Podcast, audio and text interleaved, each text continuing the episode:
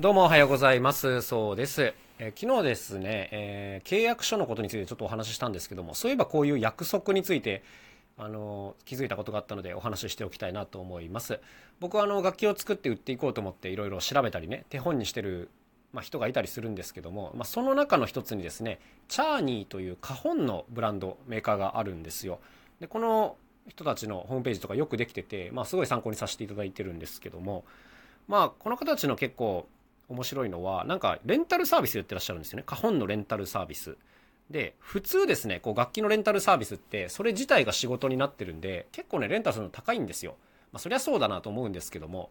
あの、借りる時期によって値段が変わったりとか、期間によって値段が変わったりするわけですけど、まあ比較的高いですね。まあそれはそうなんですけども、このチャーニーの花本っていうのはね、なんと2台を1000円で1週間レンタルできるということで、これ普通に考えたら利益絶対上がりません。こんな金額ではね。で、なんでやってるのかっていうと、やっぱりその自社ブランドの音をしっかり確かめてもらって、で、やっぱ本体というかね、新品を買ってもらうというのが目的にあるから、まあ、こういうサービスをやってらっしゃるわけですね。まあ、これ自体はね、あの、おかしくないと思うんですが、この楽器レンタルって結構リスキーなんで、あの、思い切った作戦だなというふうに思いましたね。はい。で、まあ当然その、それ自体がある程度高額っていうのもありますが、なんかその輸送中に破損したりとかね、まあそういう可能性ももちろんあるというわけでございます。で、この輸送中の破損に関しては、まあこれはチャーニーではなく別の、えー、何、島村楽器さんだったかな？の規約なんですけど、あの、別途料金を払うと楽器自体に保険をかけられるという、こういうのがあったりしますね。3000円だったと思いますけども、えー、運送中のトラブルとか、あと自分が使っちゃってて壊しちゃった時とかね、まあ、こういった時にその保険でやりくりできるというものがあったりします。で、まあこれなるほどなと思って調べてみたんですけど、これって基本的にはやっぱりすでにある製品に対しての保険なんですよね。そう、だからある程度こう値段が分かって、他にもこう生産の手段があってみたいなものに対する保険になってくるんで、まあ、僕みたいな基本あの一点物とかですね創作楽器やってる人間に対しては全く向いてないっていうのがこの保険なんですよね。まあ正確にはそのアート保険みたいなものもあって、あのそういったものをかけることは可能なんですけども、アート保険っていうのは結構その、売り物の値段によって掛け金が当然変わってくるんですけども、結構その客観的な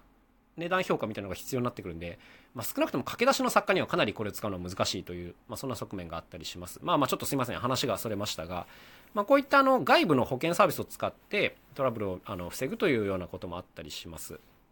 で、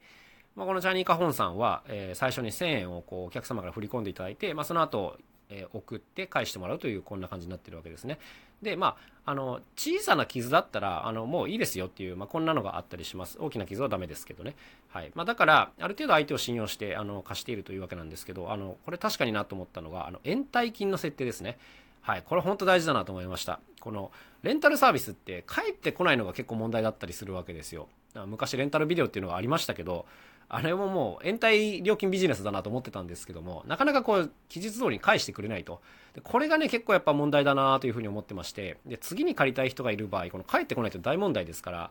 でこの延滞金っていうのをちゃんと設定しておくというのは非常にこれ重要なところですね。でこういったことを必ず最初にこう書面か、まあ、なんていうんですかね、何かであの契約を交わしておくっていう、これが超重要なところですね。で、これ見てね、僕もちょっと考えが変わったんですよ。っていうのは、最初僕もあの作って、あの無料でレンタルサービスをやろうかなと思ってたんです。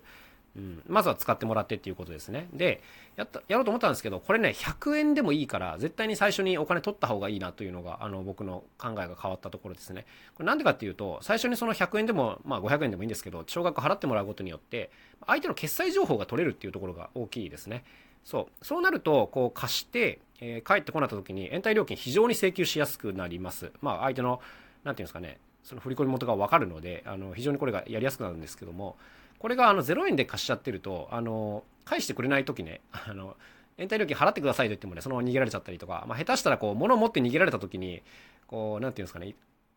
相手の情報が結構取りづらかったりする。もちろん送ることで、その送り先の住所とかは取れてるんですけども、相手の決済情報が取れてるかどうかっていうのはこれ非常に大きなところなので、